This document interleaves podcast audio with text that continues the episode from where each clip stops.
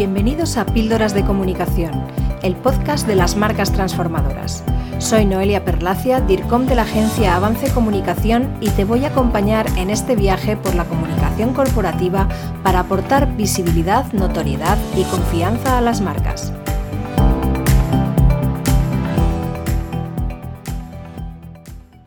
Comenzamos un nuevo episodio de nuestro podcast Píldoras de Comunicación, dedicado en este caso a explicar qué es una marca transformadora y cuál es el proceso para llegar a serlo.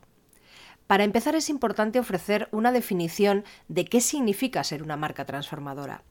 Recientemente realicé una pequeña encuesta en LinkedIn con esta pregunta y la mayoría de los participantes las definieron como aquellas marcas que se diferencian y destacan sobre su competencia. Efectivamente, no se puede llegar a ser transformador sin destacar, pero esa es la ambición de cualquier empresa o de cualquier marca, y se puede destacar de diferentes maneras. En realidad, las marcas transformadoras van más allá del hecho de diferenciarse, aunque esto por sí mismo ya es un gran objetivo, por supuesto. Por otro lado, al pensar en la definición de marca transformadora, podemos tender a relacionar este concepto con marcas muy vinculadas a la investigación, a la innovación o a la tecnología. Sin duda estos sectores son esencialmente transformadores, pero incluso en este caso se puede dar un paso adelante.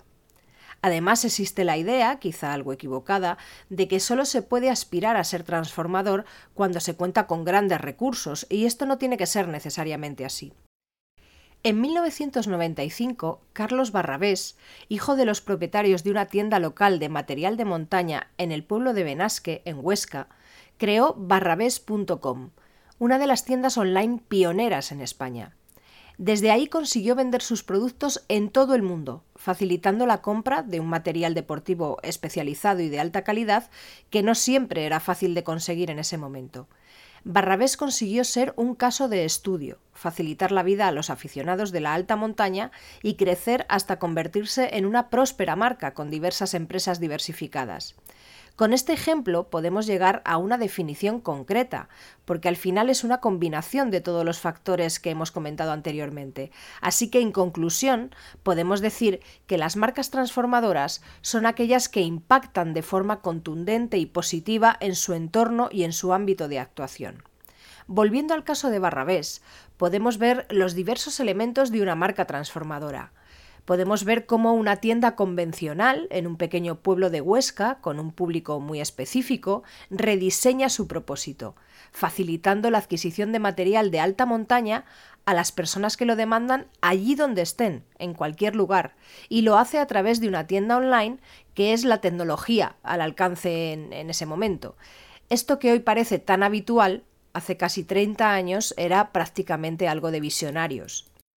De esta manera consiguió diversos efectos. Por un lado, hacer más fácil la adquisición de material a los aficionados a la alta montaña, es decir, un producto y un servicio de calidad para cubrir una necesidad objetiva, algo que va mucho más allá de vender productos. Esto hace que se diferencie, que haga crecer su negocio y que consolide su marca como una referencia en su sector. Como podemos ver, incluye todos los aspectos que hemos comentado hasta ahora, diferenciación, tecnología, pero sobre todo un propósito y una propuesta de valor que impacta de forma positiva en su público y en su ámbito de actuación. Pero ¿cómo llegar a conseguir todo esto? El primer paso para iniciar el proceso y llegar a ser una marca transformadora es realizar un profundo análisis hacia el interior de la propia marca, para responder a tres preguntas muy básicas. ¿Qué? ¿Cómo? ¿Y por qué? Últimamente se habla mucho del propósito, de la misión, la visión y los valores, pero aún así los responsables de algunas marcas no llegan a comprender la importancia de este viaje interior. Por eso, aunque estos conceptos han sido ya ampliamente tratados y definidos en el ámbito del marketing y de la comunicación, conviene recordar en qué consisten exactamente. El propósito es el objetivo que la marca quiere alcanzar. Y no se refiere a vender más o a crecer. Vender y crecer son una consecuencia, no un objetivo. El propósito tiene que ver con la razón de ser de la marca y responde a la pregunta ¿por qué? Es decir, ¿por qué se ha creado la marca y por qué hace lo que hace? E insisto, la respuesta no puede ser en ningún caso porque quiero vender. El propósito no es algo inmutable y puede evolucionar con el tiempo al igual que evoluciona el propio negocio o la propia actividad. Por ello es importante hacer este análisis cada cierto tiempo y revisar esos conceptos si es necesario. Voy a poner un ejemplo de una marca universal, como sería Coca-Cola. Normalmente los ejemplos siempre están relacionados con grandes marcas, pero esto no significa que estos conceptos no sean aplicables a pequeñas y medianas empresas. La cuestión es que habitualmente las grandes empresas son las que más se preocupan o más invierten en este tipo de aspectos, porque muchas pymes aún no están concienciadas de la importancia de eh, llegar a esta reflexión. El propósito de Coca-Cola es refrescar al mundo. Ese es su objetivo y su razón de ser. Pero no solo refrescar al mundo en el sentido físico, sino también en el sentido espiritual, transmitir alegría y optimismo, y de hecho todas sus comunicaciones van en esta línea. Todos los que ya tenemos cierta edad, sin duda recordamos esta sintonía.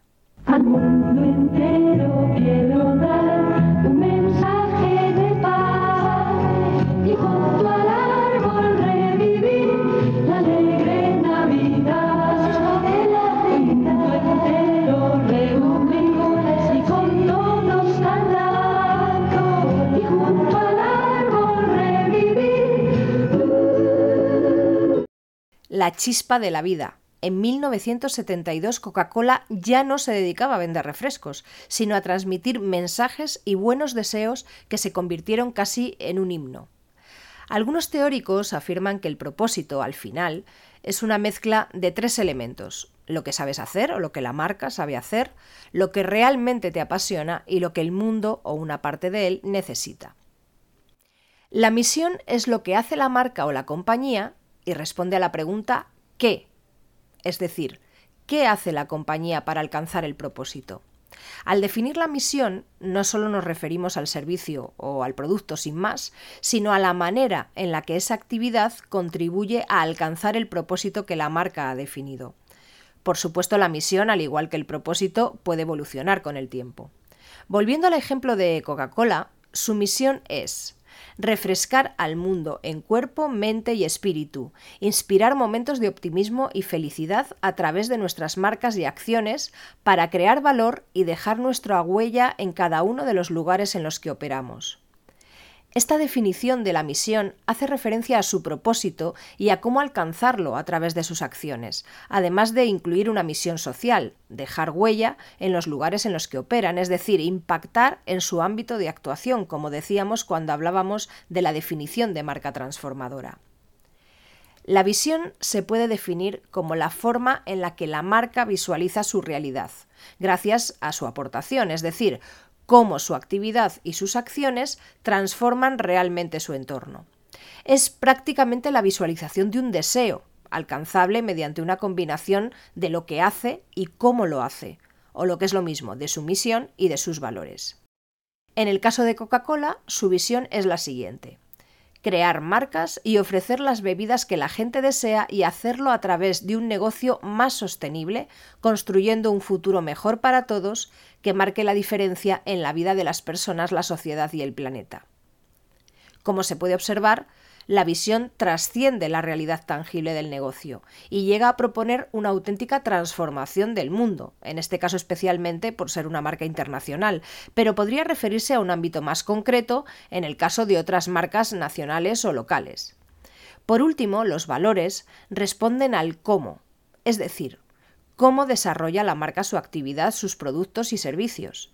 El cómo también se refiere al valor diferencial de la propia marca y a las razones por las que destaca en su sector o se diferencia de su competencia.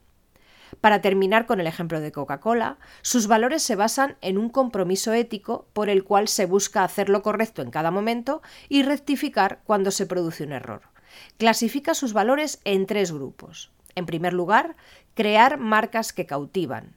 Esto lo consigue mediante la pasión por las personas, la excelencia en los ingredientes, la innovación, el diseño y el marketing, lo que supone un compromiso con la seguridad y la calidad, la inversión en liderazgo para sus marcas, la actuación a nivel mundial, pero también a nivel local a través de sus socios embotelladores y sus alianzas comerciales.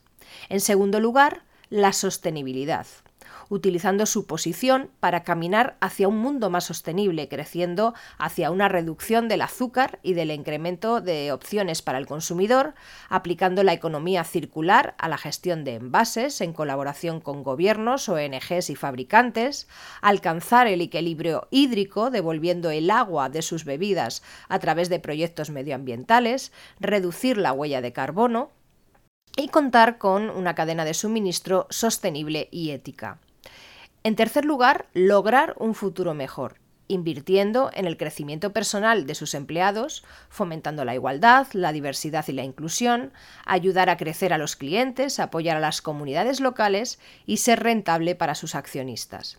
Como se puede ver, todos estos valores están muy relacionados con la responsabilidad social corporativa y son adaptables a los diferentes tipos y tamaños de marcas. Todos estos elementos, descritos hasta el momento, forman parte de la propuesta de valor de la marca, que debe ser lo suficientemente atractiva para captar la atención y persuadir a sus públicos, respondiendo a esas preguntas que, antes nos referíamos, qué, cómo y por qué. Cuando una marca tiene definido su propósito, así como su misión, su visión y sus valores, no solo como simple teoría o filosofía, sino que los aplica de forma efectiva en su actividad y su comunicación, se convierte sin duda en una marca transformadora. Y sus públicos lo perciben y lo aprecian. Insisto en esta idea. Estos conceptos deben aplicarse de forma real, no son únicamente ideas o mensajes publicitarios.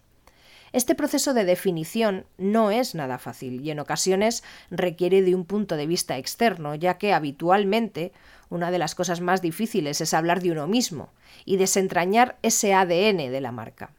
Por supuesto, estos conceptos y sus definiciones deben presidir la actividad de todos los departamentos de la compañía, así como eh, estar presente en todas las acciones de comunicación de la marca y verse reflejados en su identidad, tanto en su aspecto visual como en su, en su aspecto textual y auditivo, también en su plan de comunicación, tanto externo como interno, y por supuesto también en su plan de marketing.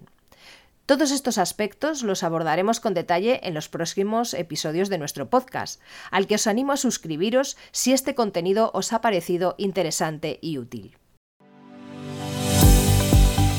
Hasta aquí nuestro episodio de Píldoras de Comunicación. Si te ha gustado, compártelo y no dejes de escuchar el próximo.